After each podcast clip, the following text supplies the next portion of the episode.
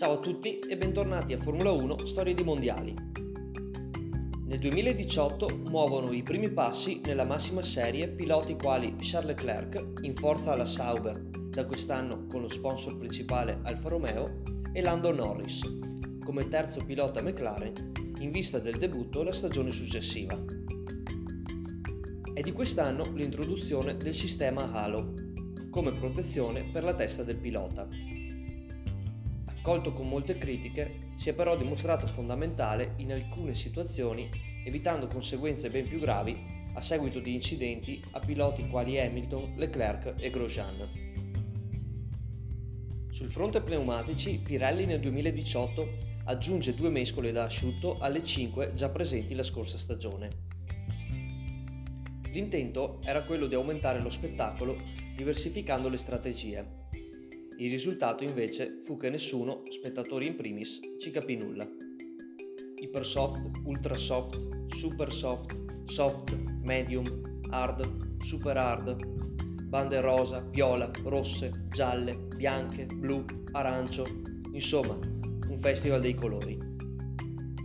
Già dalla stagione successiva infatti si ridussero drasticamente i colori, che sono quelli che troviamo anche oggi. Rosso per le soft, giallo medie e bianco hard. All'inizio di ogni Gran Premio Pirelli seleziona 3 tra le 5 mescole disponibili classificate da C1 a C5. Il campionato inizia il 25 marzo con Vettel che vince in Australia e anche in Bahrain, con il campione in carica invece che trova la prima vittoria stagionale solo al quarto appuntamento a Baku in Azerbaijan. Ancora Lewis in Spagna, un ottimo Ricciardo a Monaco, Vettel in Canada, Hamilton in Francia e Verstappen in Austria, dove, con il ritiro del pilota Mercedes, Vettel si prende la testa della classifica per un punto. A Silverstone il tedesco vince di forza, aprendosi via radio con il famoso a casa loro riferendosi a Mercedes ovviamente. Ad Hockenheim Vettel parte in pole, Hamilton solo quattordicesimo. È l'occasione per allungare ancora in classifica. In una domenica piovosa, ma con pista che va pian piano ad asciugarsi, succede il finimondo. Vettel sbaglia mentre conduce tranquillamente la gara e finisce contro le barriere. Ritiro per lui mentre il rivale rimonta e va a vincere, tornando leader in classifica a casa sua, di Vettel però questa volta. Da lì in poi sembra un Vettel cambiato, contatto e testa coda a Monza, contatto e testa coda in Texas, contatto e testa coda a Suzuka.